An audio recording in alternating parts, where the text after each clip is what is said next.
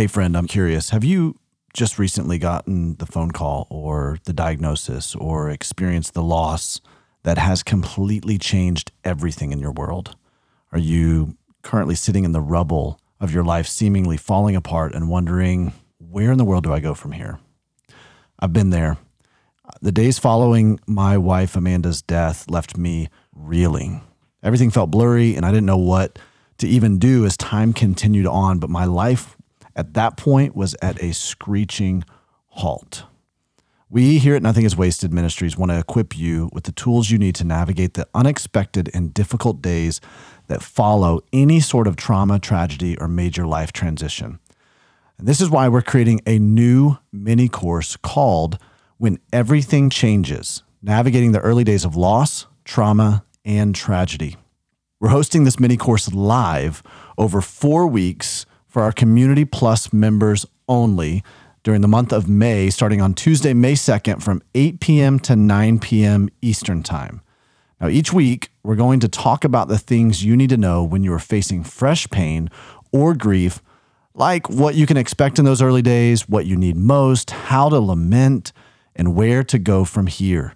After the four weeks, we will eventually have this course available for purchase or as a part of our Community Plus membership platform. Being a part of the Community Plus platform will give you the earliest access to this incredible course. And you'll hear from me, my fellow Nothing is Wasted podcast host, Aubrey Sampson, and our Nothing is Wasted community director, Amy Sylvester. Another benefit of being a part of the course live is that you'll be able to ask your questions in real time and hear from us. All you have to do to be a part of this course in May is join Community Plus at nothingiswasted.com slash community plus. Again, that's nothingiswasted.com slash community plus. And don't forget, we offer a free seven day trial to the Community Plus membership, which will give you access to this course plus all the other offerings we have from curated pathways to masterclass replays and so much more. If you're already part of the Community Plus membership, just check your email for how to join live for this four week live mini course called When Everything Changes Navigating the Early Days of Loss, Trauma, and Tragedy. I know it can be so difficult to know how to even exist when life takes a turn. How in the world am I going to wake up tomorrow morning and continue to live in the midst of this? Let us help you figure out how to take the next step in the early days of whatever you are going through. Welcome to the Nothing is Wasted podcast, where we believe that no matter what you've gone through in life, God is inviting you to partner with Him to take back your story. On this podcast, we have inspiring conversations with people who are doing just that. And now, your hosts, Davey Blackburn and Aubrey Sampson. Well, hey, everybody, welcome back to the Nothing is Wasted podcast. I am one of your co hosts, Aubrey Sampson. And I'm Eric Shoemaker, your guest host. And we are joined today by Beth and Jeff McCord. Their episode you're going to love. They're Enneagram people, which I know the Enneagram is a little controversial for people, but we're just going to say Davey's a fan. I'm a fan, and Eric, I don't want to put words in your mouth, but you're a you're an Enneagram person as well, yeah, right? yeah, I'm a fan, and you know, I would say to people who are cautious about it, um, just give this a listen, even if you don't even ever use the Enneagram, because yeah. I think the wisdom they bring into this about knowing yourself is really beneficial. Yeah, it's really spot on. So they have a book that came out last year called More Than Your Number. So you'll appreciate that, where they, they do talk about the Enneagram profile, but really talk about how we're more than just our main number. If you don't know the Enneagram, it's a series of nine numbers. It's basically a typology, a way to get to know yourself. And ultimately, kind of what they talk about is how getting to know how God created them has helped spur them on into healthy ministry, healthy family relationships, and, uh, you know, just been a really good resource. And from all of that, they're pouring out into us. So I know you're going to really appreciate looking at the Enneagram through the lens of the gospel and how it can be part of a kind of a tool for you. So, with that in mind, let's go ahead and take a listen to Davey's conversation with Beth and Jeff McCord.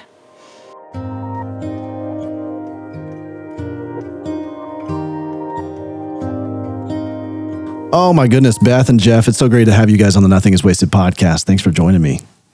Yeah, thanks for having Hey, us. Hey, thanks for inviting us. We really appreciate it. I don't think you understand. I remember tra- I was in an airport and I came across the Enneagram coach for the first time. Right. Uh-huh. And it was somewhere, I don't know, somewhere back in early in my grief journey. And I was just hmm. enamored with everything that you guys were doing. And I'm like, man, so I started following and I've been wanting to have this conversation for years. Years. So no pressure whatsoever. No pressure. No, man, I- I'm not sure who we are in your mind, but uh, I hope you're uh, okay with who we actually are. Oh man. No, even just a little bit of time we've gotten to talk before we hit record. It's just such a sweet spirit coming from you guys. I, I think I'm really interested in this because I love what you guys do. I love how it's helped me on my own journey, um, not just in grief, but also just in in discipleship and sanctification. And so, mm-hmm. Right. why don't you do this? Why don't you tell us a little bit about? Just kind of give us a flyover, who you are, what you guys do, just in case any of our listeners aren't familiar with you. Yeah, so we're Beth and Jeff McCord. Uh, we live outside of Nashville, Tennessee. We've got two grown kids now. Um, but basically, what we do is we walk people through a gospel centered approach to the Enneagram, helping them to discover who they really are at a core level and why they do what they do. And the reason we do it from a gospel centered perspective is because we, we want them to realize you do struggle with shame, guilt, fear, self condemnation. But the gospel helps us to move from that mindset to the mindset that we are unconditionally loved, free, and forgiven through Christ. And so we want to learn how to navigate between those two worlds.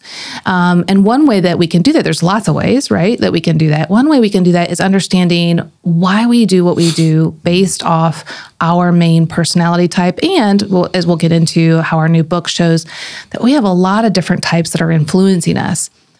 But the biggest thing is how do we show up in life, whether it's from an unhealthy part of our heart or a healthier part of our heart?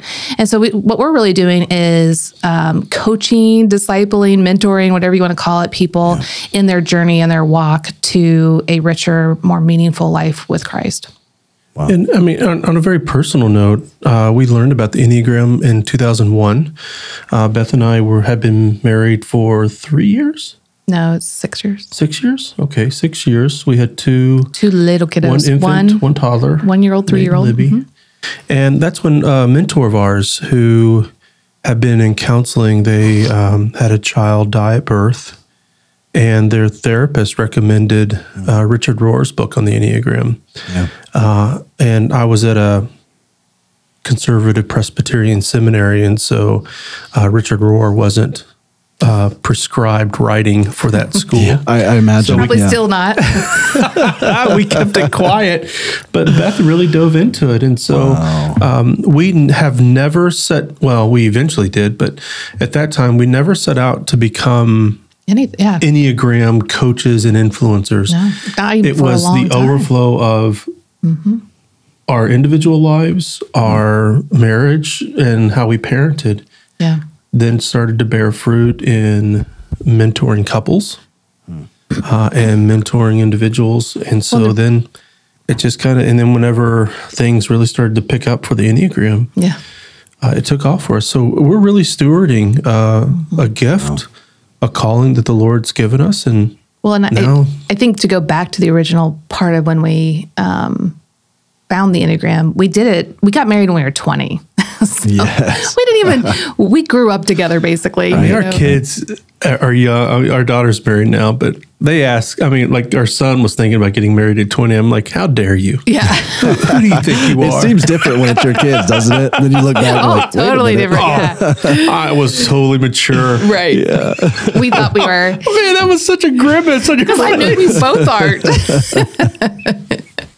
Um, but yeah, so we got married we were 20 and we're best friends, love doing life together, and we're still best friends and love doing life together. But there was turbulence, like, Yeah. you know, and we couldn't figure out why and where it's coming from.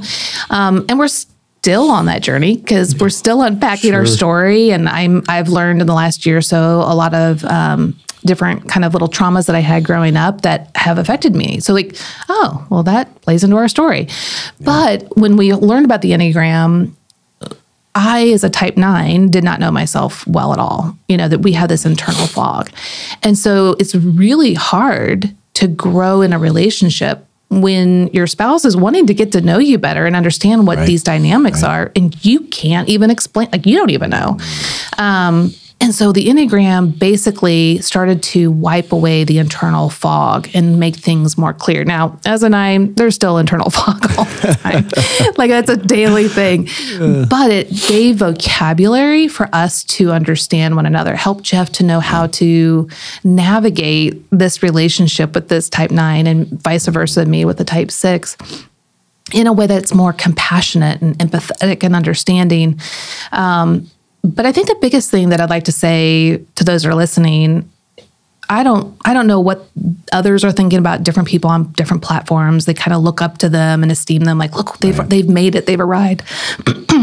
Please just realize Jeff and I are still doing the work today. We're like the president for Hair Club for Men. I'm also a Not client. only am I a president, I'm also a client. Yeah, I love it. so everything we uh. do at YEC comes out of our own mm. work that we have Oh, been doing and are continuing Just doing. started Which, discussion for our next book, and Yeah. I mean it. There are some great topics out there, but they don't. It's not in line with. yeah, I mean, you could talk about the Enneagram with anything. yeah, Right. But we want it to come from a place that we've utilized it and we can guide people through that same journey and oh, same love path.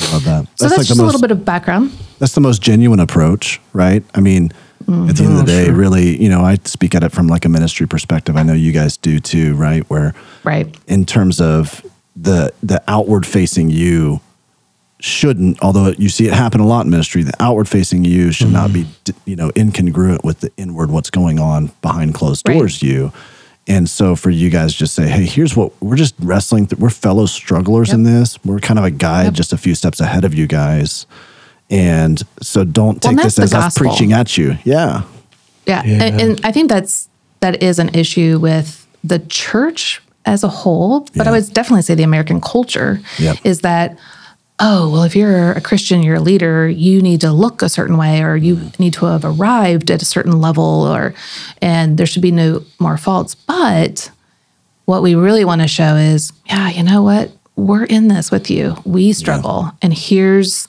what we've learned. Here's what God's doing in our life. And just to be, you know, um, fellow journeys, you know, in Right. this process with people. Right.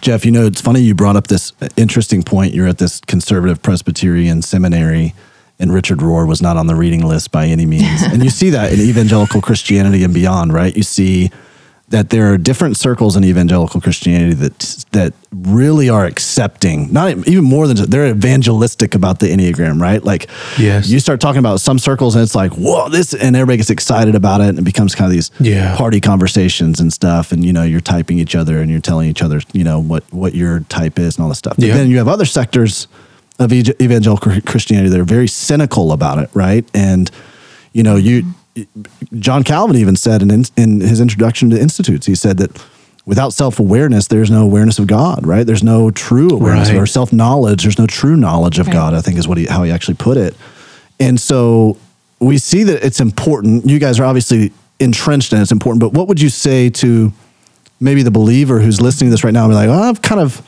been really kept that at bay because it feels hokey, it feels new agey, it feels, mm-hmm. you know? Sure. Sure. Well, I, man, I think early on, whenever we were learning about the Enneagram and Beth was reading more, I, it's kind of funny.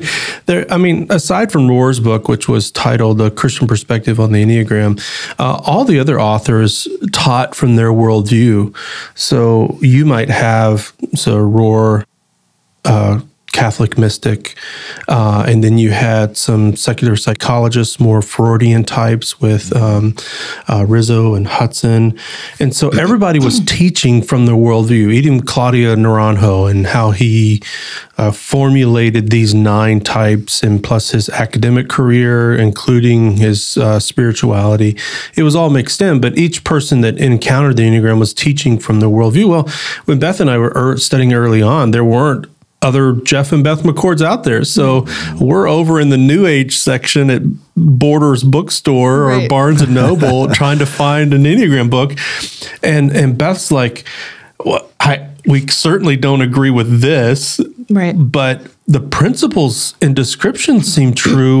Yeah. What is what categories are there in the Bible that speak to this, and how does the Bible speak differently about those categories? So, the idea of true self and false self, versus and being made in the image of God, and being renewed in the image of God when we have relationship with Jesus. The- Yeah, those kinds of categories. Put to death, you know, certain sins and come alive to Christ. That's right. So for you know, I, for us, you, you can go to yourenneagramcoach.com forward slash origins. Uh, that's with an S, origins. And we've got three podcasts there that uh, we sat down with uh, two other gentlemen and we talked through it.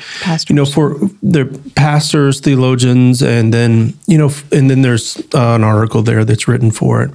I, I was highly influenced by Francis Schaeffer. He was uh, a a pastor and uh, professor within our denomination. And so his approach to how to address culture that was not one, um, immerse yourself in culture being of the world, um, and nor was he uh, avoidant of the world where you just retract back to create your own culture.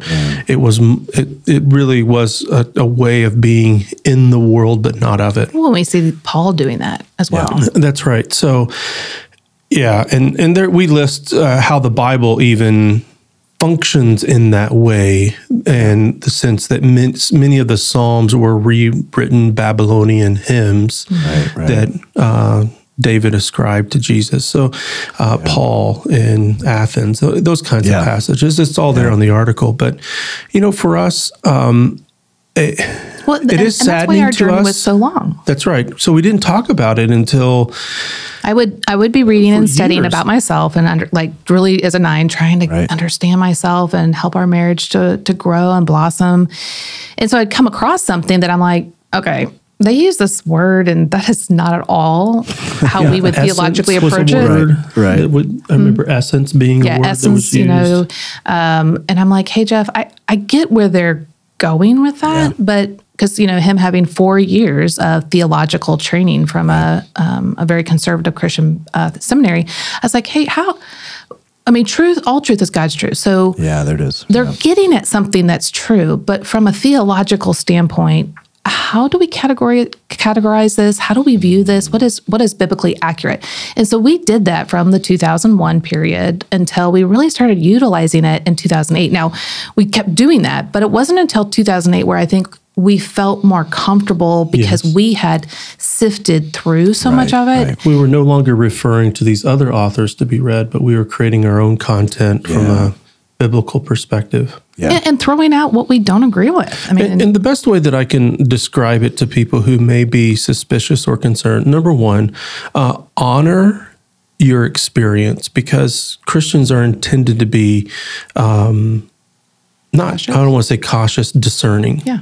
um, about different teachings. So honor it. This is not something to run away, and we're we're not trying to convince people to um, this is somehow one- infringe upon their conscience This is anyway. one tool of thousands. And, Right. and so the way that I, I phrase it is that oftentimes we think of the people think of the Enneagram as almost like the Mormon church, where uh, a person received what they said was divine revelation, and that functioned then as an authority for a community of people who believed in it.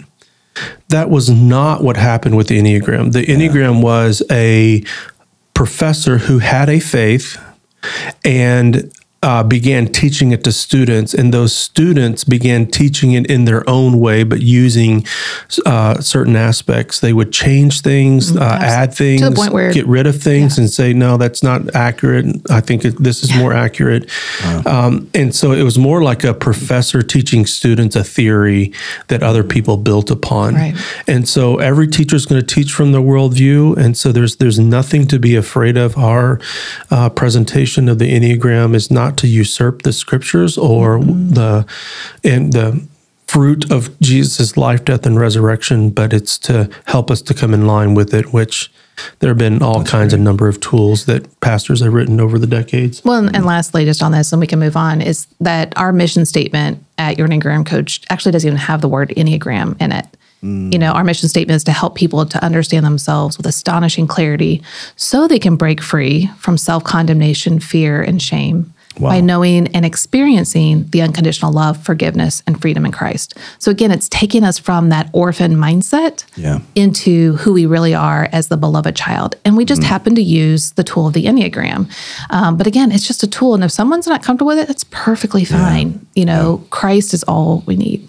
Yeah, that's so good. That's one of the things that drew me to what you guys are doing. I think that's very distinct about what you guys are doing is that you're you're taking the enneagram and you're kind of distilling it through the lens of the gospel, mm-hmm. and you're saying, okay, well, what's what's right and good and true and beautiful about Yeah. this tool as it mm-hmm. pertains to the gospel, right? But let's not let the the enneagram inform the gospel. Let's do it the other way around. Yes. Yeah, that's such a beautiful thing. My kids go to a classical Christian school, and that's their big thing. Is they're like, mm-hmm. hey, we're gonna we're gonna learn from some of the old classics, right? We're gonna we're gonna have them read Plato and Aristotle, but we're gonna Yeah. always get them to think critically about what's right and good and true and beautiful. Yes. because eternity is written on our hearts, and all truth is God's truth. And Paul, like you referenced, in Acts 17, was able to utilize the idol to an unknown God to to evangelize this. Say, well, let me let me show you what you're sensing here, and you're discovering, but I can now put some truth to that that will cause this Yes. light bulb, this gospel awakening to come out in you. Right. And um, Right. I think that's what's Right. that, what really initially drew me to what you guys are doing. And I was going to ask you in that, can you frame up for us how the Enneagram and the gospel integrate right there? You almost did that essentially, Beth, with your mission statement, right? But so, but is there anything else that you would say I mean- right there if you're trying to paint a lens for people and going, well, Yeah, I think how we, we see can the do it. I think we can do it. I'll have you do it, but I think we can do it really simply with Jeremiah two thirteen. Yeah, that yeah. There's Through the there's so many ways. That's the- right. So in. Jeremiah two, um, it says that for my people have committed two sins. They've forsaken me, the spring of living water, and dug their own cisterns, broken cisterns that cannot hold water. The idea, uh, God saying to His people, you have strived to live a life apart from me but that what you are putting your energy, resources, identity, value, and worth into is leaking. It can't do hmm. what it's. And so, but I'm The inviting you. cistern being like a I'm- clay jar. That's right. It says it's broken. These cisterns were used for security purposes. So some of them could be small jars, or they could be large water systems under a city when if they were under attack to have water. And these were man-made, and they would put water in them. They would crack, and so they wouldn't function the way the protect self-protective way that they were intended that um, they were hoped or put intent behind. Uh, but Jesus invites us back as the spring of living water, which is a theme that he picks up on in uh, in the Gospels that he is the spring of living water. And we think about the Samaritan woman, and so it, when we think about an enneagram type, number one, it is in line with our understanding of who that God makes us uniquely. So. He's adopted us in love before the creation of the world. He's knit us together in our mother's womb. He has prepared good works in advance for us to do. He has given us by his spirit certain gifts that we have a unique contribution to the community. So being unique is not contrary to scripture. That's actually consistent with the scriptures. But we have used these gifts, strengths, abilities, talents to make life work apart from the cross hmm. And that's our Enneagram type. But as with the scriptures, so, you know, I remember before I was a Christian, um, I was a successful uh, football player in Texas. And before I was a Christian, I used that for my own notoriety and image and acceptance. Uh, and matter of fact, I would even, uh, I was invited to speak at different places. But then I became a Christian, and that all became no longer was it about me. I was doing many of the same things, but it was more about Jesus. And that the benefit of the Enneagram is not that it, one says that you've tried to make a life work apart from Jesus, which is the sin nature, the flesh, the old self. But uh, because of the gospel and because of the Spirit being the the new man, the new creation, the new self, that we are becoming something new, and these gifts actually become a contribution to how we live out our calling in relationships and how we live out our calling in careers.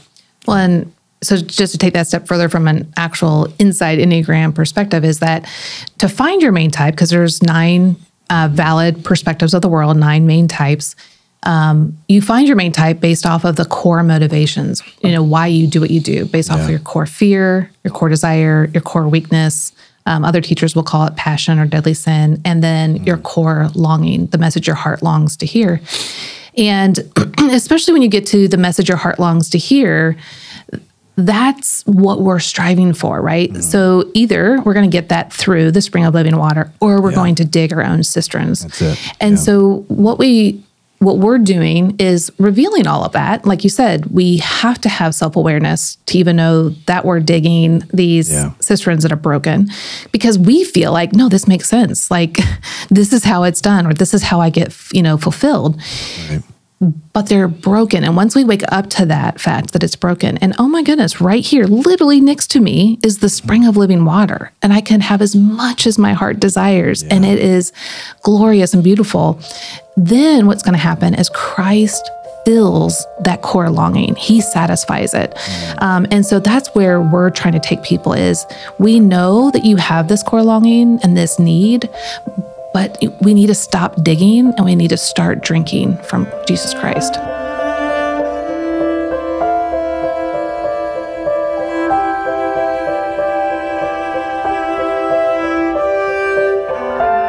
Hey, friend, I want to share with you one of my absolute favorite resources from Nothing is Wasted Ministries. It's the Pain to Purpose 42 day devotional. This devotional is a beautiful 42 day journey through life's valleys with biblically based encouragement to help you or someone you love navigate the difficulties of life. Each week, you'll learn from the journey of a major character in Scripture and be able to reflect on how that impacts your own story in whatever you're facing. From Job to David, Ruth to Jesus himself, you'll see how God has taken the most dire of circumstances and brought healing and redemption from the ashes. This devotional makes a great gift for the person who is walking through a recent loss or trauma, or who carries the wounds from pain in their past. It's something that you can keep on hand to give to someone who is experiencing any kind of pain point, and it's a great addition to your daily time with the Lord. For just $25, you can get one for yourself or gift it to a friend. For our Nothing is Wasted podcast listeners, we want to offer you 20% off your entire order of the devotional, whether it's one or whether it's 20, using the coupon code PODCAST. Again, 20% off your entire order of devotionals using the coupon code PODCAST. Grab a copy today of the Pain to Purpose 42 day devotional at nothingiswasted.com slash Devo, D E V O. Nothingiswasted.com slash Devo. Be encouraged by it yourself or encourage someone else in their journey through life's valleys. Again, nothingiswasted.com slash Devo.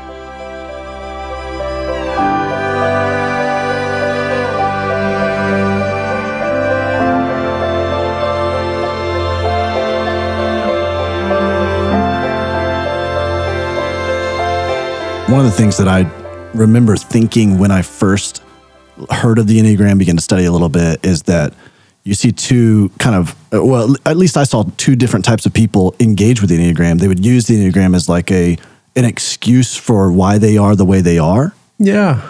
Yeah. And, you know, is like an excuse not to grow as a, per- which is the absolute antithesis of what the Enneagram is supposed to be. It's a tool for That's growth. right. Yeah. It's not supposed to be an and excuse, the, but the opposite but of the gospel. Yes, it's an explanation for why I am the way I am right now, or or where there's some mm-hmm. fracturing or brokenness that manifests itself in my particular design, right?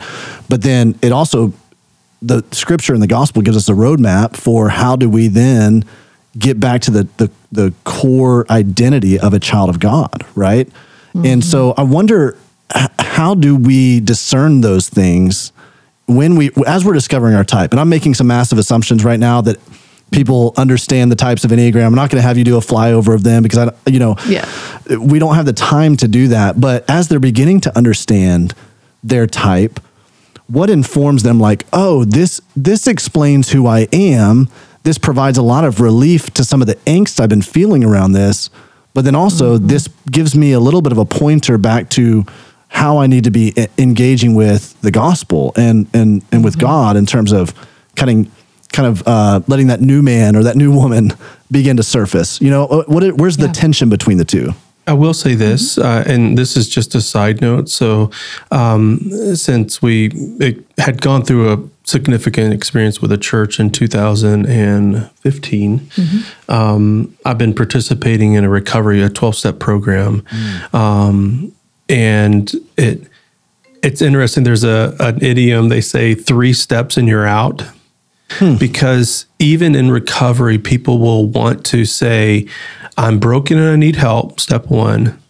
And I want to trust God, uh, that I'm willing um, to trust God, a power outside of myself. Um, and then three, to to work these steps. And but uh, when it gets to make a fearless moral inventory step four people opt out. Um, and i think the enneagram in some senses it, it functions in the same way is that well this explains what problems i have in the world but i'm not prepared to do anything about it Yeah. And and I think that's a really valid point because I think people need to realize is the Enneagram is a non-judgmental friend and it is going to lay it all out. so now it's laying out all of it. So it's laying out the beautiful, amazing aspects of how we glorify God when we're healthy, but it's going to go all the way to the other side. Beth, when you asked you me before we got on, before we started recording, Yeah. you said, "What what's your enneagram type?" And I was like, "Oh, I don't want to say." exactly. but I wonder if everybody has that feeling, right? Because we know Everyone does. The For their own signs you're not the- doing the enneagram Right. right, if you don't have the feeling. Yeah. feeling Exactly. and but I the- was thinking of sword and shield. Right. Yeah. So, well, I'll let you uh, tackle that. But you know what? What we want people to realize is you're going to have that moment where you start to learn about your type when you kind of settle on your main type, and you're going to have that feeling of like, ugh. And here's what I want people to recognize is that it's okay. It's actually good because you've been freed, you've been mm-hmm. redeemed, you've been restored. God is bringing you to a new understanding that you do operate on this side of heaven, both from that wounded part of your heart or the orphan mindset, Right. but who you really are in Christ, you are his beloved child. Mm. And so no no matter where we are in the levels of health according to our enneagram type, we are still always seen as righteous because of Christ's righteousness put on us. And so we can because of that we can see this spectrum of who we are and accept it, not in the sense of like, oh, yep, that's who I am. I'm just going to be this way, you know, not, and that's what Jeff was saying. We don't want to use it as a sword or as a shield. We don't want to hide behind, well, I'm just a nine, so I'm not going to know myself ever. So too bad, Jeff. Like, we don't want to hide behind it. God calls us to be more like Christ, and that's transformation. That is growth. And it's growth in the way that He designed us. So it's not, I shouldn't be striving to become like Jeff and his Enneagram Maybe. type. That's pretty great. I was actually going to say that. Opposite. I feel like, really I feel hard like to nines are the make most you into me. desirable. to me, it feels like That's nines true. the most desirable, right? It's like you see everybody's perspective. Oh, You're the don't, peacemaker. Are you kidding me? You're encouraging it. That- of course, nine is where I go when I'm unhealthy. So that's you know I don't. and Yeah. and health. under it stress. can be yeah. health too. So- So, yeah. yeah so under stress you go there but a lot that's like enneagram 101 teaching which is great Right. but you actually at your very healthiest you get to the healthiest part of nine Okay. and you're still three and, what's the- you're using what's the the- healthiest part of what's And this the, this is what you guys have just written in this book, right? This is essentially the right concept. so so we actually so with the enneagram this is just a really quick side note everyone's going to be like wait what? So you have the enneagram 101 with those arrows Right. those lines that are connected. You have under stress which is what you were saying as a three you go to nine. And then when you're growing you go towards the healthier part of six. I go toward. but you're So you need to be like me, Davey. right. So I was going to be like right in the middle of you guys and just Right. kind of yeah. but what we also show because so if you take it a, a step further when you are mainly at home um, or with those that you're closest to you will go in the direction of the less healthy six. That's called your blind spot path. And this is where the three who shines for everyone else like we can do it. Let's go Let's achieve at home, you might complain or anxious or worried, or you're, you're expressing some more of those anxieties, but you're never going to do that like with anyone else You are because blowing my mind so right now. Beth. Because I'm li- Right? oh my gosh. I okay. Sorry, I'm gonna I'm gonna Yeah. suspend my. I'm gonna act like I know exactly what you're talking about for the sake of everybody who's watching this and listening to this. And then Well, most people don't, and that's Oh because, and that's okay because most of the books out there because it it's a lot to absorb the way it's typically taught. So Yeah, so again, so so that's the blind spot path. Okay, so what what is your growth path? So those that are enneagram informed out there, what is your growth path at home? You're going to typically go in that same direction, but a- in a less healthy way. Now, our book, More Than Your Number, which we'll get into, covers this. But here's what's really cool is so you've you've gone into your growth path. Okay. So for you, you've gone to a healthier part of six, which really means for you, you take on courage and resilience. right loyalty And, and, and loyalty. And it's all about us collaboration, versus other me. people. Yeah, Yes. yeah. And so that's really great. But you'll take that path and take it a step further into the healthiest part of nine. And what we call that the converging path. And mm. that's where you're using your healthy three, your healthy six, and now the healthy nine. And what that's going to do for you as a type three is not only are you still striving and, and growing and doing the things that a three does in a healthy way, not for your own image, but for the sake of others and for the for the glory of God. But the nine is going to allow you to be. Instead of being a human doing, you're a human being. And you're able to incorporate all of this in that same space. And In, in our conversation prior to us recording, you had talked about yielding to providence Right. Yeah. and stewarding the story that God has given you. And so, you know, many threes in their fleshly uh, part of their heart will want to force providence. They will want to make something work. yeah, achieve it. And uh, to, to, yeah, be successful. They don't want to live in a fallen world where it Right. presses back against you.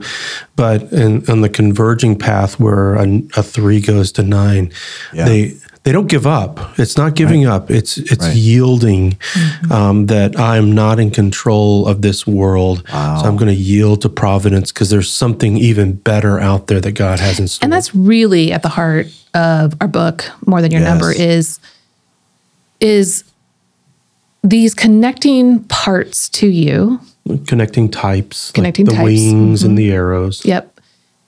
Are either going to function for you out of the wounded part of your heart, the less Right. healthy, or they're going to function from the beloved part, the healthier part, the one that knows, believes, and trusts in their identity in Christ. Right. And it's what we're hoping in the book is that you will be able to be more aware and attuned and mindful of your heart condition. Where where's my heart right now? Not from a shame perspective, but in, in a place where you're aware and attuned so that you can coach, lead, pastor, mentor Right. that wounded part of your heart. Welcome it, care for it. It has needs. Yeah. Um, and, and mentor it towards the truth into the beloved space. Well, in the book, we talk about David's psalm. I think it's 42, where he talks about why so downcast, O my soul. Yeah. Is it what does it look like for us to not shame or ignore these parts of our hearts, but to learn how these parts of us that may be less healthy um, are carrying a burden, and we get to extend the grace of God to these parts of us. Yeah. So, like for you, let's say you're seeing the patterns because like you're like, oh wait, you're blowing my mind. You know, so you're seeing these patterns at home Yeah. from that less healthy six space, and what most of us will do is we'll shame ourselves or guilt ourselves or right. you know whatever it is, and it actually spirals us even further Yeah, down. for sure. But the Enneagram, what it's doing is it's just, again, it's a non judgmental friend. It's just laying it out there. It's just a map of understanding. It's like a flashlight. It's just lighting the way. Yeah. And so it's like, oh, hey, this is what's going on. Yeah. I must be anxious inside. There are things going on that I need to be mindful and attuned to. So, what can I do to see what's going on with my wounded, the wounded child part of my heart? What is it afraid of? What is it, you know, what does it need? And how can I attune to it and bring truth into that space? And so, it's an actual, it's an opportunity for deeper growth in our trust in Christ and using the Holy Spirit to enable us to grow. And if we can see it through that lens, Yeah. we don't need to fear anymore having our sin and weakness and um, uh, challenges pop up in front of us. Right. us. Right. Now, that's easier said than done. of course. But Yeah. we can go, this is an opportunity to understand my heart. This is an opportunity because I know that Christ has enabled me to grow to be more like him. But obviously, I'm struggling right now. So, what do I need to do to help get my heart in alignment with the gospel? And that sometimes utilizing, you know, other people in the journey, like in Pilgrim's Progress, like Faithful, um, you know, scripture, prayer, um, all these different things but it's the awareness piece that's so important. And if we're afraid of being aware, if we just allow it to swallow us whole in that self condemnation and shame, we're not going to really get anywhere. But we actually now have a tool that will help us to see things clearly and then choose to follow the Holy Spirit and truth into the light of growth and wholeness. Wow. I told you guys this was going to be a counseling session for me, right? Well, I feel like what you said with that, you know, Jeff, you were saying this like for me personally, trusting uh, providential, you know, going into that like convergent space of a nine, the healthiest 9 for me. I as the the thought I had was, man, you have to. There's some as a three. There's some resistance that the world kind of brings toward your endeavors. In, endeavors that you're Yes. like, this is just natural resistance. We got to forge through on this. But then there's some resistance that's like divine resistance. That's like, no, I'm holding this back for a reason and for a season right now. And it's learning to discern those things. I imagine all types have that kind of, you know, needing to discern between some of the different propensities that they carry, right? And mm-hmm. then, you know, so I mean, maybe you guys can speak to that, but also the I think the other thing too that Beth you were kind of alluding to was relationships. You're talking about this shield versus a mm-hmm. sword. Sometimes we can leverage what we know about other people, particularly in marriage, against them in terms of their type and use it as a sword. Yeah. And We've so never done that. I know. I mean, I feel like uh, I'll you be know, honest. I'll be honest and vulnerable. I do it more than you do it. And you know that's do. true. Like for sixes, I our director of coaches calls it my our he's a type six as well, and he we call it our sixiness. Um, but Beth sometimes calls it my sixness. Sickness, which sounds like sickness. I see No, double but- entendre both sides. There we go. yeah. And so, but we, I mean, when I say I do it more, I'm not ever literally trying, though it does come out. It's just so hurtful. easy to do. It is easy because to you have vocabulary to You have this- describe what's happening. Yeah. sword that you can wield. I mean, I, I I don't regularly just say to you, stop being a nine. No. Yeah. But I may talk about your ambivalence mm-hmm. of engaging dis- avoidance. disassociation. right. And so I talk But about it those. matters on how you do it. Oh, yeah, absolutely. Point. Yeah. I don't know if you've noticed. Yeah. Yeah, I, I've, I've heard you say that a few times in 26 years. It's like, Beth, you're avoiding. If you do it in a way that is doesn't Why land do you right, have Yeah. to say it in Then- that tone? I know. then I'm going to avoid way more. Way Nines more. are like are the most stubborn on the enneagram. So it's like, oh, you think I'm avoiding? Well, We'll just just watch this. I'm going to be a professional avoider. Uh, Well, I mean, without Um, you know, without seeming obvious, I mean, how can this tool be used to help us in terms of our relation? I mean, it's already enough of a task and a feat. It seems like to understand yourself, not Mm. To understand your spouse, to understand other Well, here's the cool thing. with. So in both our um, well, we we put out eleven books. Right. Nine of them are journals, which are great. Uh, spouses, uh, friends, small groups, they can use those together no matter what type they are, because every um, it's a 21 day journey and every day is on the same topic but then type specific. So you can go hey what'd you learn on day three? or you know. Um, so that's really fun. But the other two books uh, the first one we wrote is becoming us. So it's learning how to use the tool the enneagram from a gospel-centered perspective in your marriage though really anyone can use it for any relationship. You just kind of filter out the word marriage and you know there you go. Um, but also our more than your number book which is really what we're talking about kind of understanding these parts of us Yeah. in the healthy to unhealthy way. What's cool about both of those, they're both fantastic for relationship understanding. And in the back of the book, Jeff always says, you know, it's like an album. There's always two songs that are the hits in an album uh, that you really just listen to over and over Yeah. again. Um, well, the back of the book, it's segmented for each of the nine types, and there's usually about six to eight pages per type. And so, if you go back there on the Becoming Us, we literally show you what your personality is like, you know, in a lot of bullet forms, so you can quick. It's like a cheat sheet. So if those are you, they're like, I don't really read books. Well, hey, this is just cheat sheets. Just go to the back. You're going to get a lot of great information very quickly. But it also says what the other person is like. So how do you understand them? Um, what are they looking for in relationship with you? How can you love them better? And then in more than your number, we're really showing you how all of these connecting types to your main type are functioning, whether in that wounded space or that beloved space. And so you can quickly see. So if you were to read the book right now and you were to look, oh my gosh, look at, I do go to six in these unhealthy ways, and I do go to nine in these healthy ways.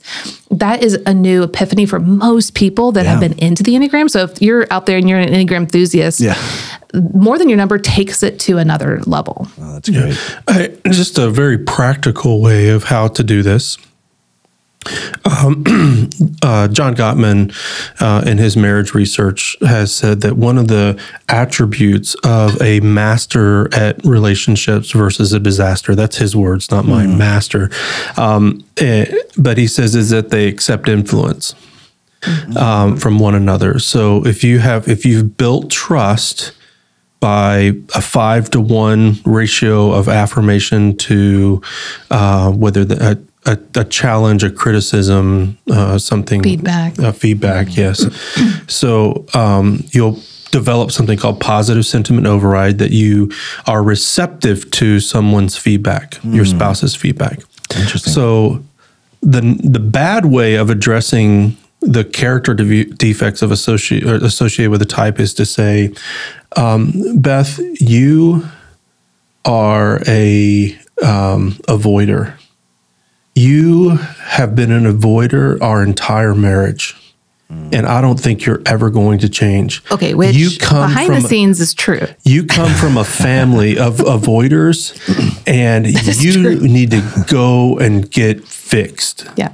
That would be the way that Now, you all of don't that, do it. All be a that you just said is disaster example. truth. That would- that is not the way they handle I it. mean, Yeah. I, I don't know how to say this to guys. It comes natural to say it that way, but it doesn't work. And we all know it doesn't work. well, it works, keep- just not the way you want it to work. Yeah. I mean, the- Paul's words about rules. Uh, he says in Colossians that uh, these are destined to perish with use. Like this, that it just never works. but we keep trying. And but here's the way of doing it. Hey Beth, I, I, my experience of you today is that I sense that you're starting to um, step away, and the way that I feel about that is that I'm, um, I feel a little lonely in uh, doing a particular project together or in doing some chores. And I really enjoy doing life together with you. Would you be willing to help me with this project? So I've I've not How'd you that land, words. I've just used I words. Yeah, Absolutely. and then as, and then as the nine who wants We to just had be a, like, the an people, intimate moment right there. like, let's, here, let's go. We can do it. yeah, I got her out of it.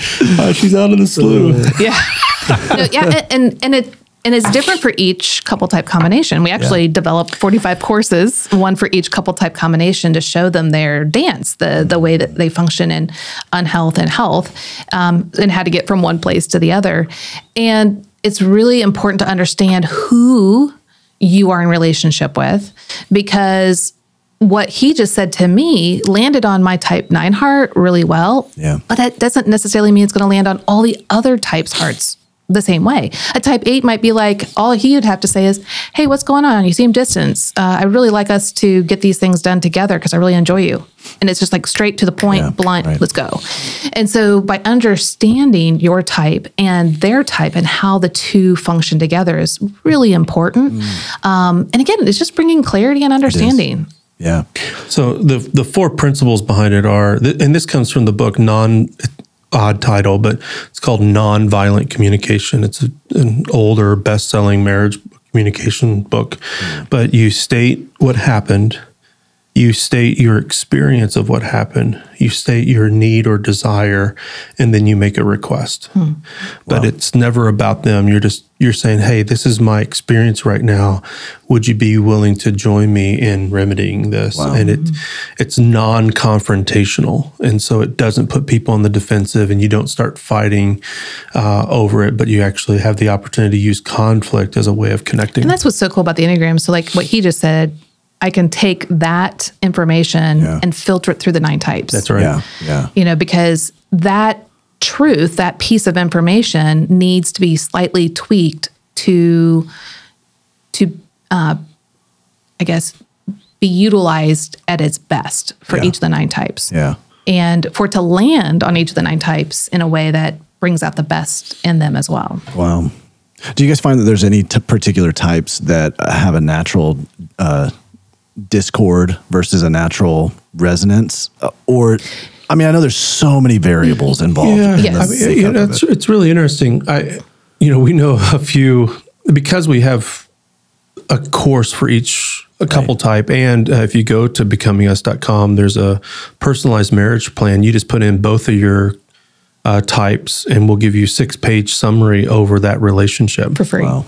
For free. So there certainly I'm going are right after trends. this conversation, by the way.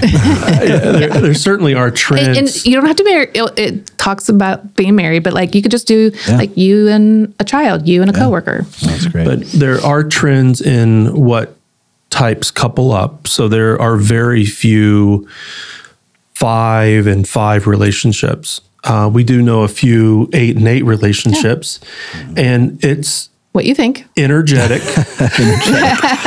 Such a great way of putting that, Jeff. a lot of passion. You know, the spoon drops on the floor, and you're like, okay, Boom. are we going to put the gloves on, or are we just going to move on? Um, and yet, at the same time, when that it's almost like uh, Ghostbusters putting their um, when they say don't Yeah. cross the.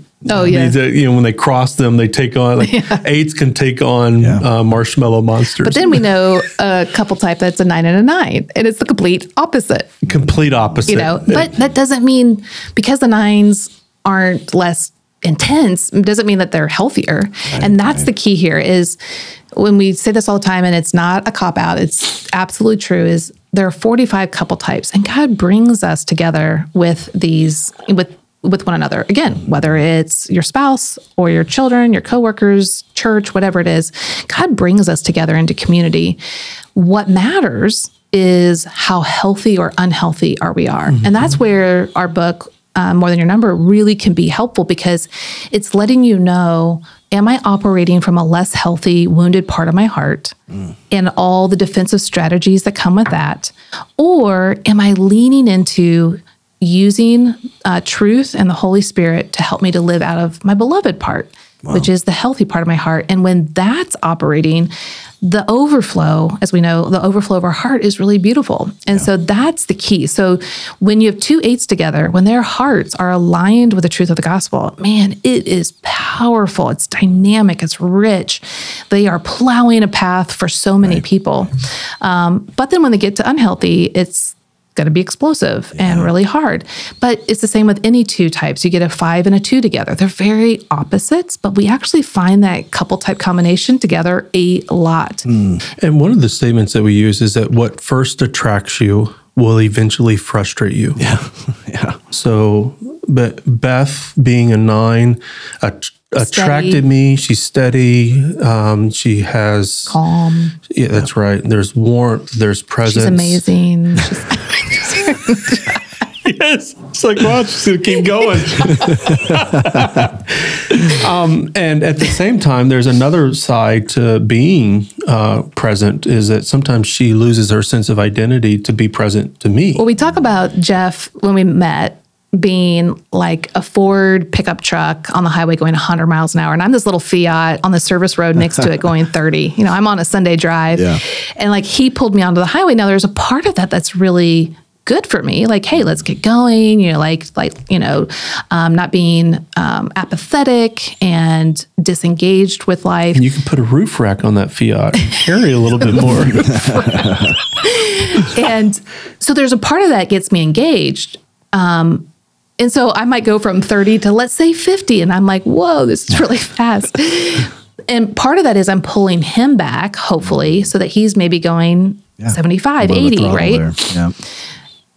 But sometimes I will dig in my heels Mm. and I'm pulling him back into like, no, we are going 50. You are not, you know, I am, you know, not going to have you go any faster. Yeah. Mm. And that's where the unhealth comes in. You know, it's those strategies, thinking, and it's the the digging the cisterns. No, as a nine, I must have peace at all Mm-hmm. cost, and you will be with me on this service road going 30 miles an hour. You know, and I can do that by being stubborn, disengaged, um, apathetic. You know, there's lots of different ways that the nine does that.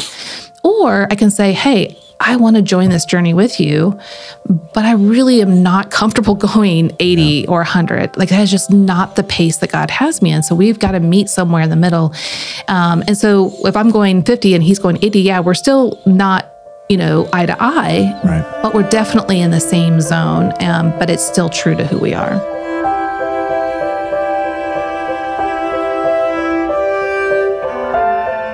Hey, friends, with as many of you guys who are listening to this each week, I know so many of you are carrying a heavy weight of pain and loss. Your story has not gone the way that you thought it was going to go. And when we when we start to process what's happening in our lives, we can often find ourselves paralyzed by the pain, not really knowing where to go from here, what to do from here. And uh, you know, I know from experience that we even begin to to tell ourselves lies like, "This is the end of your story. That this will always define you." And trust me, I've been there. But with the help of others, I was able to navigate my way out of that valley. And Nothing is Wasted Ministries, we exist to help you navigate your pain and even find purpose from that pain. So if you're new to our community and you're wondering where to start, or you've been with us for some time and you're just looking to take your next step, I'm hosting a free live call just for you. In that call, we're going to talk about the five steps to taking back your story, no matter what you've gone through. I'm going to share with you a little more of my own journey of how God met me in my valley and guided me after losing my wife, Amanda. And I'm going to teach you five critical steps that you'll have to take in order to rewrite your story. The call is going to be right at 60 minutes long, but I promise you, it's going to be well worth your time because in it, you'll learn things like how to regain a sense of agency and begin thriving, not just surviving, but thriving in the midst of your trying circumstances. Why having more questions than answers may be an essential part of moving forward how to get rid of the overwhelming negative emotions that tend to bog you down and get you stuck. We're going to talk about the one key decision that you're going to have to take in order to move through your pain and, and beyond it. How to listen to the right voices with when everyone seems to have an opinion on what you quote unquote should do next. And listen to me, a whole lot more. So if you're feeling weighed down or paralyzed by the pain you've experienced, you don't have to stay there. I want to be your guide and show you the way back to thriving. Just go to nothingiswasted.com slash start here. Again, that's nothingiswasted.com slash start here to sign up for this free live call. Or if you're listening to this on Apple Podcasts, just click the link at the bottom in the show notes. We've made it extremely easy for you to sign up, and we're offering multiple date and time options for this live call to work with your calendar. Guys, I believe this one step could be the very breakthrough you need to put you on the redemptive path God has for you. Just open up your browser on your phone right now and go to nothingiswasted.com slash start here or click the link we've included in the show notes of this episode. I'm in your corner and I can't wait to connect with you soon.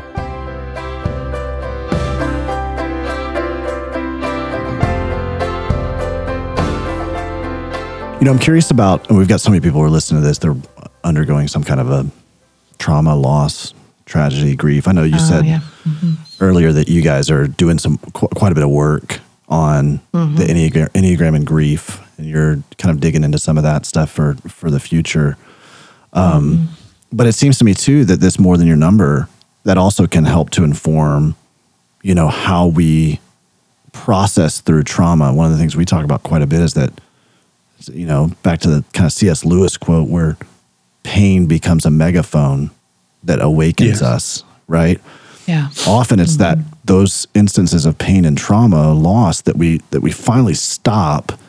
And if we're walking through that in a healthy way, we become more aware of who God is, of who we are in light of who God is and, and how this world operates, right? It re-clarifies those things for us if we're if we're aware enough to do that. And the Enneagram mm-hmm.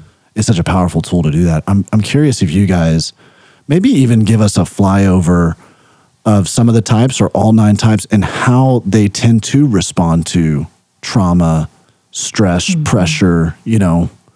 I guess we can kind of mm-hmm. categorize it however we want to or, or use whatever label we want. Yeah, But I, I'll just speak to a couple of principles mm-hmm. about trauma and loss, and then once you, you can talk use an example of each type.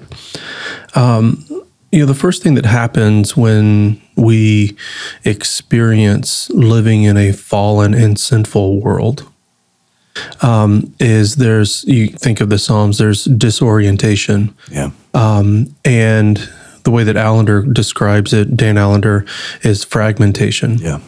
And so we will seek with the gifts that we have, the natural abilities um, to cope with that. And that can be with or without, or with recognition of who Christ is, or without who Christ is. right. Now, the reality is, is that we are still in relationship with Him. But in that disorientation, we become confused and we double down on our natural efforts to cope, hmm. to survive. Yeah. Um, And then, secondly, we'll move to something of structure or dogmatism. I don't want this to ever happen again. And so we might u- use spirituality to uh, organize ourselves. Um, we may uh, commit ourselves to certain uh, a set of rules and expectations or uh, self-made rules to live by in order to feel security so that we don't have to experience it again. Um, well, when you start to do grief work, what you come to recognize is that, wow, okay, I what I experienced in being disoriented was actually a gift God has given me to understand Yep. who He is and who I am That's right. it gives me opportunity to honor what was lost and that the path towards healing is not to create a world apart from Christ but it's actually to re-engage in a new way Yeah. with a new understanding of who I am So and who he is so for each enneagram type as it relates to trauma and loss essentially what it does is that it activates or the popular term is triggers Yeah. the strat the relational strategies that we've always used since childhood Yeah. Right. and we just reenact those same things to cope with our pain but why don't you talk about just a few types Well, I'm, about I'm chuckling, might Jeff, because we always say don't villainize the trigger. because Yeah. often you can encounter a trigger, but that if you view it through the lens of the gospel, that's actually an invitation. God is bringing an experience, a relationship, a Yes. moment as an invitation to invite you into deeper healing, deeper self work, deeper understanding of who He is, right? And a reorientation you don't of how the the world psalms operates. Yeah. if he didn't honor how he was activated as a person Yes. Mm-hmm. Yes. So even in his anger, his shame, his fear, his confusion, all became an opportunity for him. Now, please understand that that's David writing songs, and I don't know if how many people write songs and poems, but you don't just do that instantaneously. They, Right. Those took time, Yeah. um, but Lots he wrote and reflected on his experience of moving. And I think it's uh, Walter Brueggemann on his commentary on the Psalms talks about being disoriented and reoriented Yeah. uh, as you walk through each of the So Psalms. good. Beth, you were going to say something. Sorry, I interrupted you there. No, no, I, yeah, I was just going along with what you guys said. Um, but yeah, I'd be happy to kind of walk real quickly through. We Yeah. call it the wheel. It's kind of going around Yeah. the symbol. Um, and obviously, there's so much more Right, to right. what we're going to say here. This is like I almost super- hesitated to ask the question because I'm like, th- this is almost a f- exercise of futility because there's so much more to this. But Why don't you take just one of each triad? I mean, I can do it quickly. Okay. Okay, so the type ones are the principled reformers. And when when they're struggling with grief and uh, trauma of some kind, it's going to really activate their core weakness, which is resentment, because they think things need to be perfect. Okay. They have an inner critic that's constantly berating them. And so they're going to get more critical and judgmental. But what we need to recognize is that Christ has already fulfilled their core longing of uh, you are good, not because they are good, but because He is good and His righteousness is on them.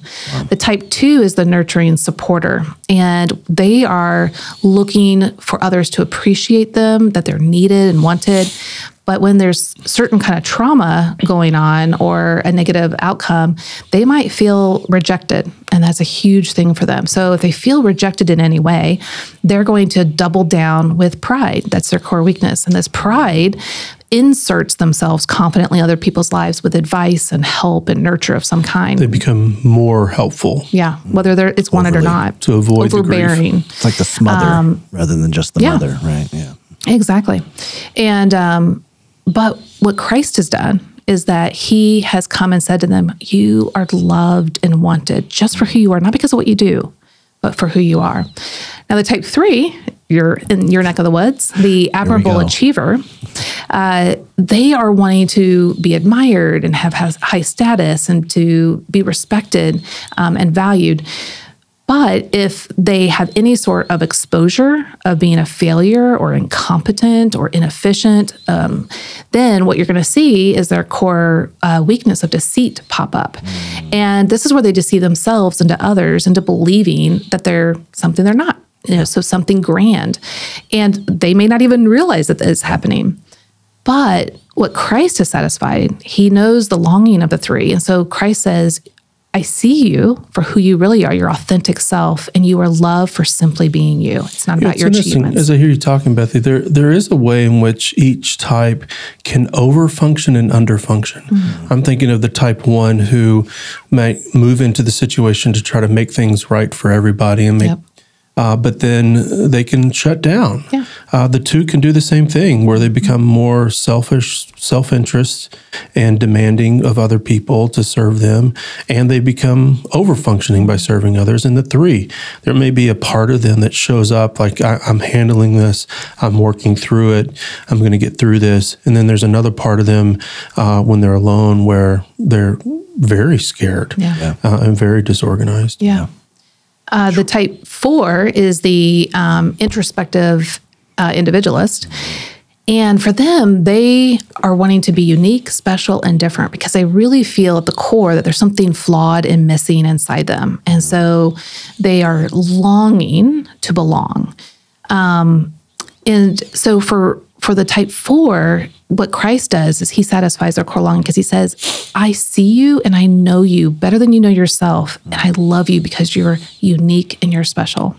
Now, the type five is the analytical investigator, and they are really concerned about feeling depleted of their inner resources and energy, but also not being competent um, or knowledgeable. And so they're striving to push either people away or uh, make sure no one drains them, but also that they have enough information to be competent. Yeah. But what happens is they can get very um, isolated and withdrawn in that space. But what Christ does is he comes in and he says, um, Your needs are not a problem. And that's what's so cool is he's the God of the universe. You know, he right. has no problem taking care of all their needs and replenishing them, especially you know the spring of living water. Come to him and he'll restore you. Yeah, I mean, again, for a type five, they could look very, um, they could isolate. Mm-hmm. And, or become frenetically active. Yeah. Um, uh, whenever they're grieving. Mm-hmm. That's right. Um, so the uh, type six, your neck of the woods, Jeff, uh, the faithful guardian. So for them, their grief is going to be really, and their and their trauma is going to be really wrapped up about security, loneliness, connection. Um, do they have what they need, um, and are they prepared for what could be around the corner? Right. Um, and so what you'll find with them is they will be very anxious. Now we all can be anxious, but they can be very anxious in this in the mind of an internal committee. So they have this internal committee that's chiming in from all different directions. What did you think about this? Did you think about that? Are you prepared here? Are you prepared there?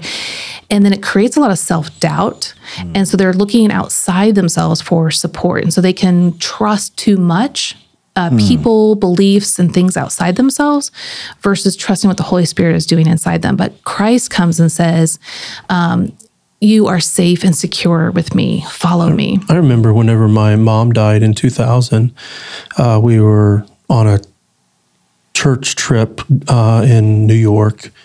We flew down, and within hours of us getting to the hospital, she ends up dying. Mm-hmm. But uh, I remember my heart moving to responsibility for the family That's quickly. Right. Yeah. And because I didn't want to admit to having lost someone of significance to yeah. me so my responsibility was a way of uh, yeah inhibiting grief. That's good. Mm, wow. Yeah. Um, so then the type seven is the enthusiast or enthusiastic optimist. Um, and they really struggle with being trapped in emotional pain. And so you can imagine, um, you know, for someone that's dealing with grief and trauma, this is going to be a really, really hard space. So, what you usually find with uh, the type seven is they're bouncing to the next positive thing, mm. uh, to the next experience, the next stimulation. And it's really hard for them to sit in that moment.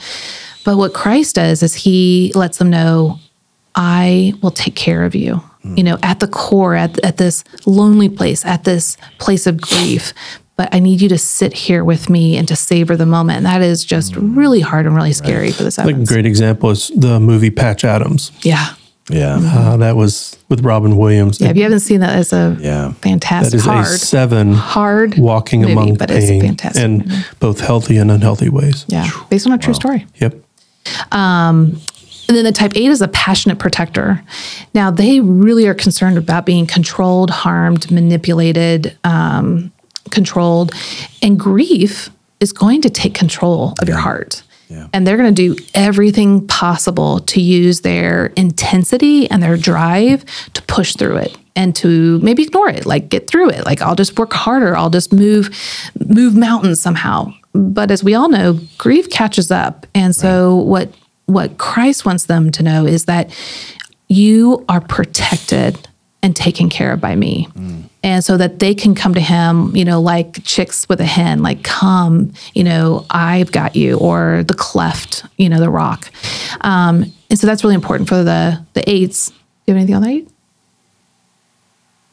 I mean, I have a, a lot of things. Again, back to the point that there is yeah, so mean, much. I, you know, eights become the fighters, and yeah. they want to fight for the injustice. They want to push back on the fall. So it, it they might it, not rest in in the horrible. Oh, tragedy. to feel controlled by mm-hmm. the tragedy? No. But the sovereignty. But if they grieve well, they come out as these gentle warriors. Yeah, yeah. Very much. Yeah. And then the type nine, you know, we just absolutely fear being disconnected, mm. um, some sort of conflict, uh, not having harmony and peace and stability. And that is pretty much the definition of trauma and yeah. grief, right? Like you have lost something. And usually what it feels like for the nine is you've lost a part of yourself. Yeah. Um, because we merge with others. And so not only are we grieving the loss of that individual or we've lost um, the relationship if it's a trauma but we really feel like we've lost a part of ourselves and how do we reconcile that especially when we don't know ourselves well yeah. and and so what you'll find with the nines is we'll get very withdrawn we'll cut ourselves off we'll become apathetic maybe um, uh, withdrawn and still. But what Christ wants us to know is that our presence matters in life, mm. even in the process of grief, even in the hard spaces, and that we need to engage in those spaces um, for our own well being yeah. and growth and um, uh, growing through the, the grief, but also for everyone else as well. Yeah. They need that that that perspective from the nine as they all grieve as well. I remember when that experience with my mom in 2000 that um, anger came up for you. Yeah. I was yeah. Uh, I was pregnant with Libby. That's right. And I was angry at sin and death. Yeah. Yes. Like you took her from my daughter mm. and and I knew that your mom would have doted on Libby. That's right. And I was angry. And I remember because you know a lot of you know Christians are like, oh, but the, she's in a better place, and They, I was they like, spiritually bypass grief. yeah, and I was like, no, I am angry at sin and death. It Yeah. robbed us of something special. And I remember because that's when you were in seminary, and you're like, no, this is that is a good space to be in, Beth. And so I just I allowed it to be what it was. Yep. Yep. That's so good. So there you go. Of- the nine types. amazing. And yeah, there's obviously so much more to unpack. You know, there's things of understanding of like, okay, so then when we're in that Right. space and we're struggling, uh, what are the defensive mechanisms Yeah. that come up for us? And how can we recognize those again, not with shame and guilt, but how can we recognize those to bring them to the foot of the cross and allow Him to shape and mold us into a healthier response in that grief and trauma? That's so And good. you've said it a lot, Davey, that don't, don't waste your pain. This is an opportunity. Yeah. Uh, even whenever you find yourself in an unhealthy mindset and relational habit, this is an invitation to see, oh, Jesus, Jesus is not anxious, disrupted, concerned, disappointed with you. He fully understands who you are. That's right. Uh, you're the one who's coming into understanding of where you're at. So good. Um, but uh, this is an invitation to engage with your father. yeah. Uh, this is not a disqualification of relationship with him. Yeah. I, I just finished reading Athanasius on the Incarnation, and which is early church father, right? I mean, like Yeah. er, long, long, very ancient book. but the idea behind it really, I mean, the whole theme was the necessity of God becoming man. Why did that have to take mm-hmm. place? So that we have a high priest that can fully empathize with us. Mm. And I think practically what that informs us, even as we're talking right now, I'm thinking about this that no matter if nobody else understands you to the full, no matter if you don't even understand yourself, right? This is a journey where we can continue to keep understanding who we are. He understands Yeah. and he Yes. knows you. And that's that's the basis for why our identity has to be rooted in him. Yep. Yes. Absolutely. Right. Oh, it makes me think of, and we speak about this in uh, in more than your number, but in, I think it's Mark eight, where a man has a child who uh, was demon possessed and throws himself in the fire, and he comes in encounter with Jesus, wanting him to heal his son, and Jesus says, "I, I can do all things, but do you believe?" And he says, "I do believe, but help me overcome my unbelief." And the fact that this man could come with such ambivalence and Jesus respond to him with kindness and compassion and mercy. I mean, the Bible, uh, the Gospels themselves should demonstrate to us Jesus wants to be known as a, a person who is with sufferers. Yeah. And so, whenever we are suffering, and whatever that means for us, he wants to be present with us. When he's close. Yeah. That's so good. Guys, you guys, man, this has been unbelievable. You've been so gracious too with your time and with your wisdom. And my goodness. Okay. The most recent book, you've got so many out there, but the most recent one, More Than Your Number. How can we get connected with you guys? How can we get connected with that book? Give us, you know, I know you've got stuff that is readily and available for people to connect with you. What's the best way? Yeah. Yeah, well, I mean the the landing page for our book is called Your Enneagram Profile.com, where that's going to come with all kinds of bonuses for the book uh, that'll help you to implement this new paradigm of how to approach the Enneagram that's a little bit different than what typical Enneagram content is. And, and the real goal is that we recognize after the popularity of the Enneagram kind of peaked is that the Enneagram became much more about descriptions and information and less about transformation. Yeah. And knowledge doesn't change us. Yeah, that's um, You know, that was a phrase that I learned in recovery is that um, discovery is not recovery. Yeah, that's good. Um, just because you have a label for it doesn't mean that anything changes. Yeah. And so we wanted to look at the Enneagram through something that we've been using uh, through our own therapy. This came out of our own story and uh, church hurt that happened in 2015. Um, is what do I do? Like, why is there two parts of me where I feel like a healthier self, of a fuller self, and a more younger, fearful, ashamed self, the beloved and wounded? Yeah, right. How does that impact both of my wings. So we do operate out of both, and both of my paths, these other connecting types. And to where, like for a type six, I see my nineness. I call my nine part Phil. I give names to these parts, and it helps us to identify Well, what's there's actually on. trauma therapy that does that as well. So Yeah. that's Well, really that- good. that- That's right. It- well, it I- was so you're picking up on. So uh, you've heard of internal family systems, right. What we've done is that we've applied internal family systems Somewhat. for the Enneagram. We've changed a little bit of it, but then applied the, the gospel to it. Which really So- makes the Enneagram so much rich. easier to use. My gosh. So it, So it clarifies, uh, it simplifies the Enneagram, Mm-hmm. and it uh, there's it's actionable. It's Yeah. no longer just descriptions of a type, but okay, whenever I notice that Phil, this nine part of my heart wants that wants to shut everything down.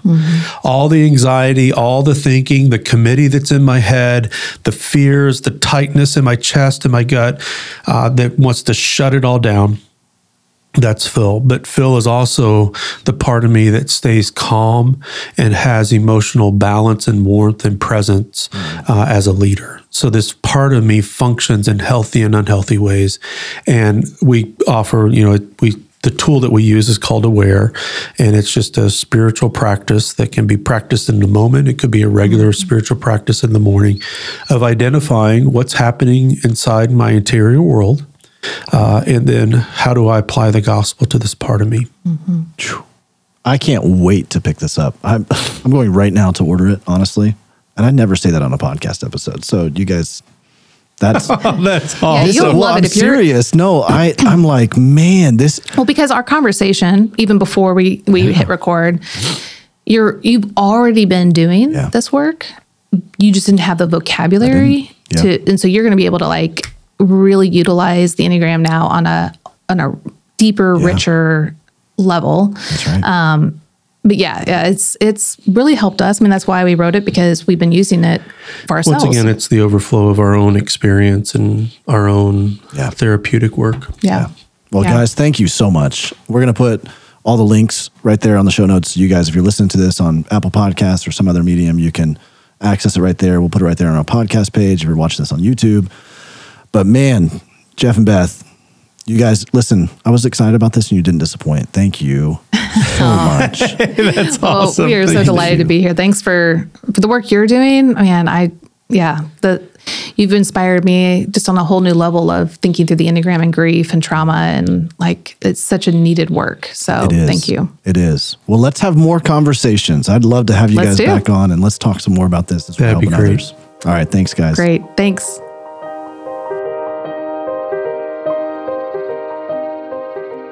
Well, I loved that conversation and want to highlight that you can find out more from Jeff and Beth at yourenneagramcoach.com. We didn't get to talk about our numbers, Eric. Yeah, no, we didn't. Let's So uh, tell me let's about yourself. What are you? So I am an Enneagram four, and uh, I eh, the four is kind of the individualist, or some some folks like to call the four the artist. Hmm. And what's interesting about being a four is I I had a friend who discovered the Enneagram. I mean, we were young, like we had we had just grad- graduated undergrad. So we were probably 22 years old. So this is 20 something years ago. So it was before the Enneagram became what it was. And she was like, hey, you need to take this test. And when I found out that I was a four, it was like my whole secret inner world was on display. Like all of a sudden I was like, I'm known, I'm seen. But it was so good because the Lord really used I mean part of the part of the four's kind of shadow side is we tend to have a almost like a fantasy version of ourselves and then the real version our, of ourselves and we mm-hmm. can get into a weird shame space when we think we don't measure up to the to this fantasy version and and we can also do that with other people and just life in general and what can happen with the four on you know not their best day is not being thankful not being content because we're focused on these things we don't have or how we don't measure up or whatever fours live in kind of the shame spiral place but the Lord really used that to bring a lot of healing Mm. to my life and a lot of um, really an invitation into sanctification in some of those areas that were a little more private, a little bit darker, and a little just un Christ like and just needed healing, frankly. Like, I mean, you know, Psalm 34, where uh, the scriptures say those who look to God are radiant, their faces are never covered in shame,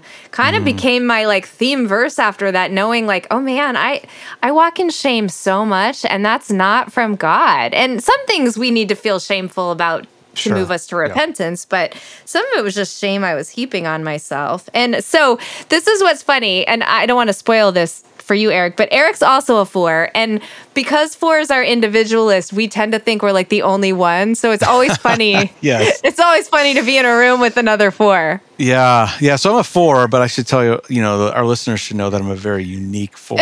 I'm the I'm the only four that is like me.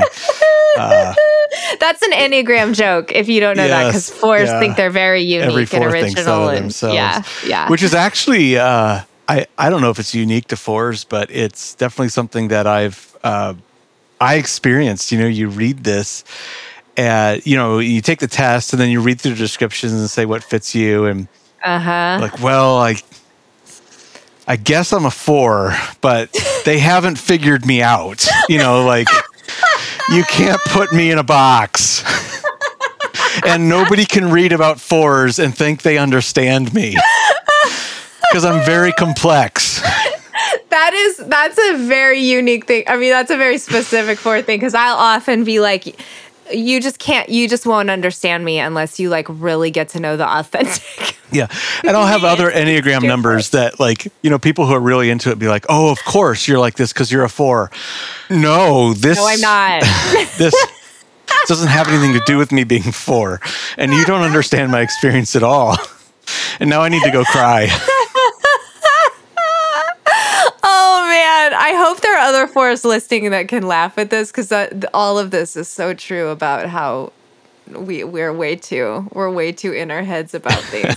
it's so true. But it, Do you- has been helpful to me. You know, like my my sister in law is very into the Enneagram. Mm-hmm. And uh, so sh I think how I got introduced was she had us at like Thanksgiving, all the family members, like we took the test and read about it and then Oh, discussed our fun. numbers and all that. Yeah, it was fun. And it was good to see the differences between me and my brothers. And, um, and then to read like, it's it's kind of eerie how you know my wife is a nine. She's a peacemaker. Okay. Yep. And um, and and she's not really into all of her feelings and processing stuff, you Uh-huh. know, and all that. And so, Yep.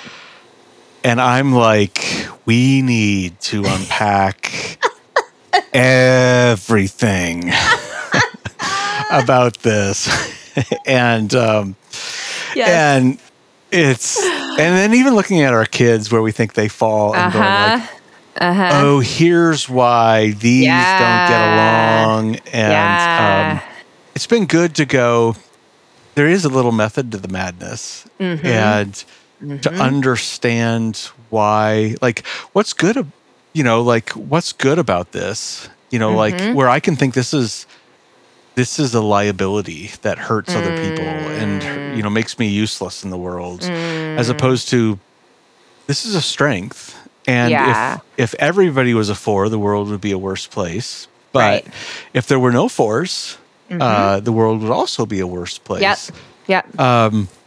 and then learning your weaknesses you know like Mm-hmm. um there i don't know if you've ever experienced this but like you get the feeling sometimes from people that like i don't sin because i have my number like anything i do wrong i could be like well this is just because i'm a four Ye- Isn't Or- that funny? yeah like it's an excuse now uh-huh. to not be mature right to not grow. yes yeah Yep.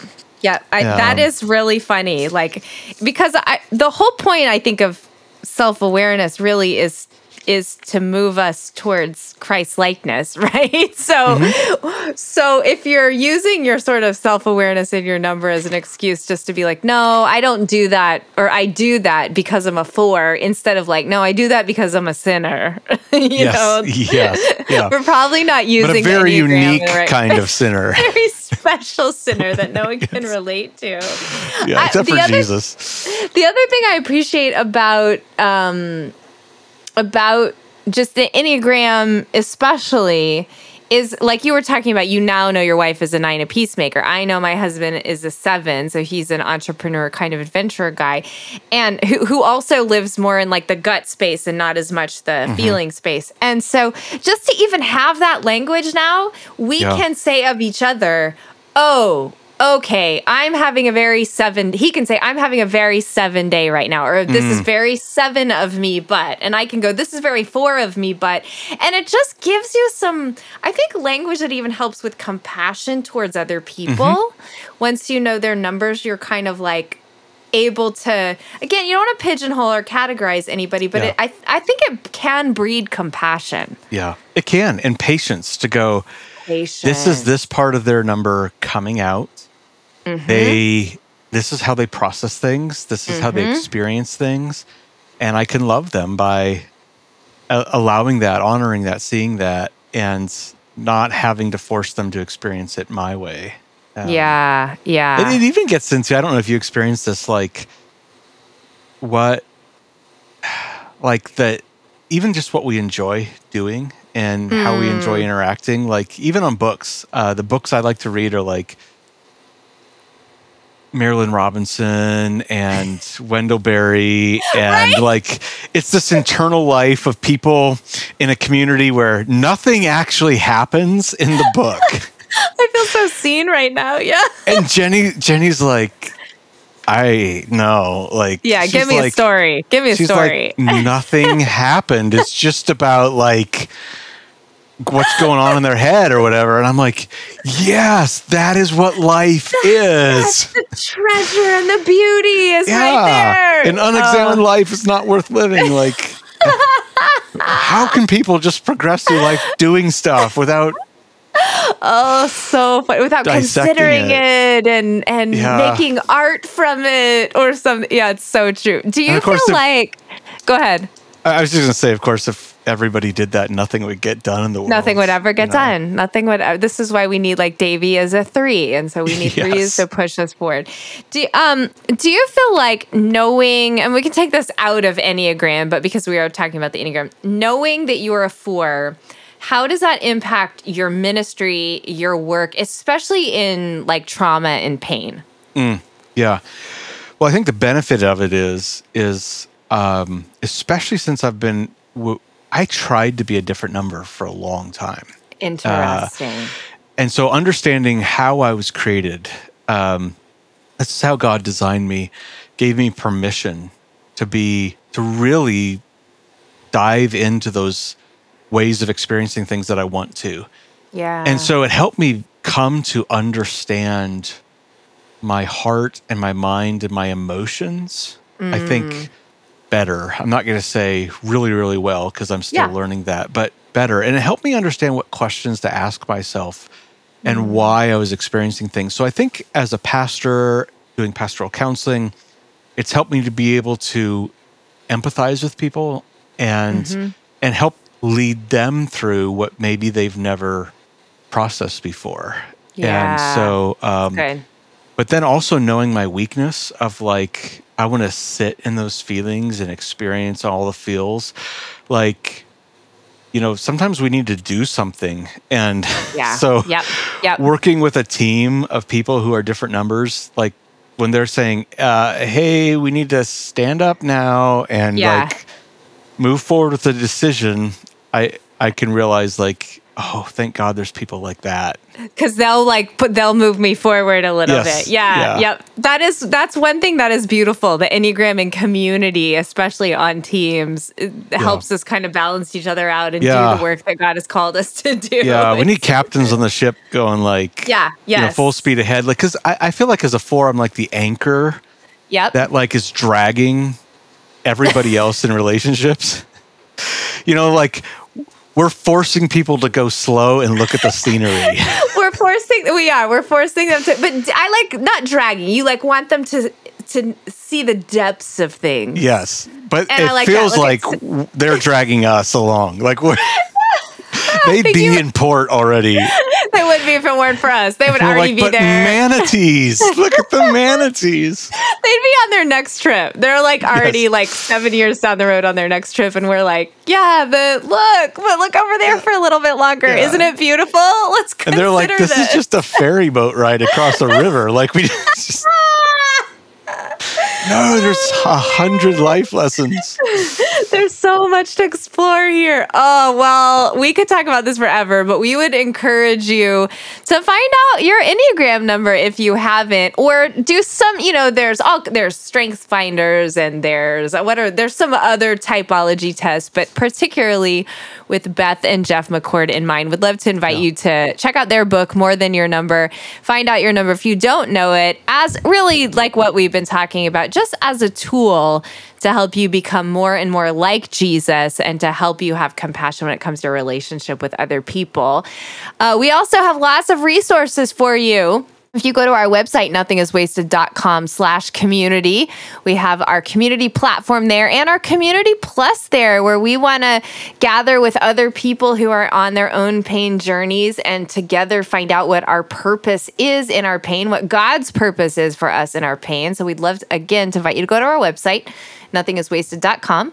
We want to thank Sleeping at Last for providing all of the music for the Nothing is Wasted podcast. We want to invite you to be sure to review, like, and subscribe to the podcast and on YouTube. That helps the word spread about what God is doing here at Nothing is Wasted. And we love engaging with you on social media.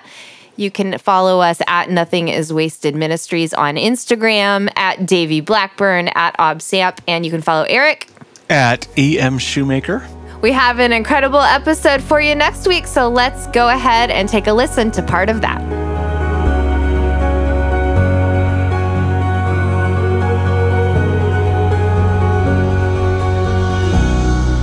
As I'm driving back, I'm realizing, wow, this it, this is like one of the lowest moments of my life because uh, this just hurts so bad. And and how do we, you know, how how do we get through this? So, you know, we're all emotionally fragile, frazzled at this moment when Jeff is like, I'm not going to Jesus camp. Uh, just a couple of days later, and um, our daughter's boyfriend talks him into it and basically says, you know, hey, just do it to make him happy. You know, I mean, just, uh, you know, you can do anything for a few days. And he was this Iraq War veteran, so he had, you know, this this good perspective. Yeah. And um, so Jeff goes, and uh, eventually, you know, he's he's in with this group, and Jeff, you've summed it up before. Uh, th- this group of people who basically their approach was, dude, just come to Jesus. We'll figure the rest out later. And there, there, was a spirit about them that I think I had been trying to communicate uh, to my son in terms of eh, knowing Jesus is just such a good thing, but he was you know how that is. You know you you say something over and over again. And of course you know there were times where i preached a lot of sermons to jeff that i, I really shouldn't have because they were harsh and and in anger. And um, yet here's this uh, suddenly he, he starts to see it. And i don't know if you've ever seen the movie hook before but uh, you know parents who have addicts can relate to this. You know here's this this peter pan uh, character um, you know and nobody recognizes him back in neverland until this little boy kind of takes his face in his hands and reshapes it and says oh there you are peter. And that was what we started to see with our son. When he'd go through rehab uh, it was like, oh, there you are, there you are. You know, the these substances are losing their effect, and there's the there's the the boy that we loved and raised, and there you are.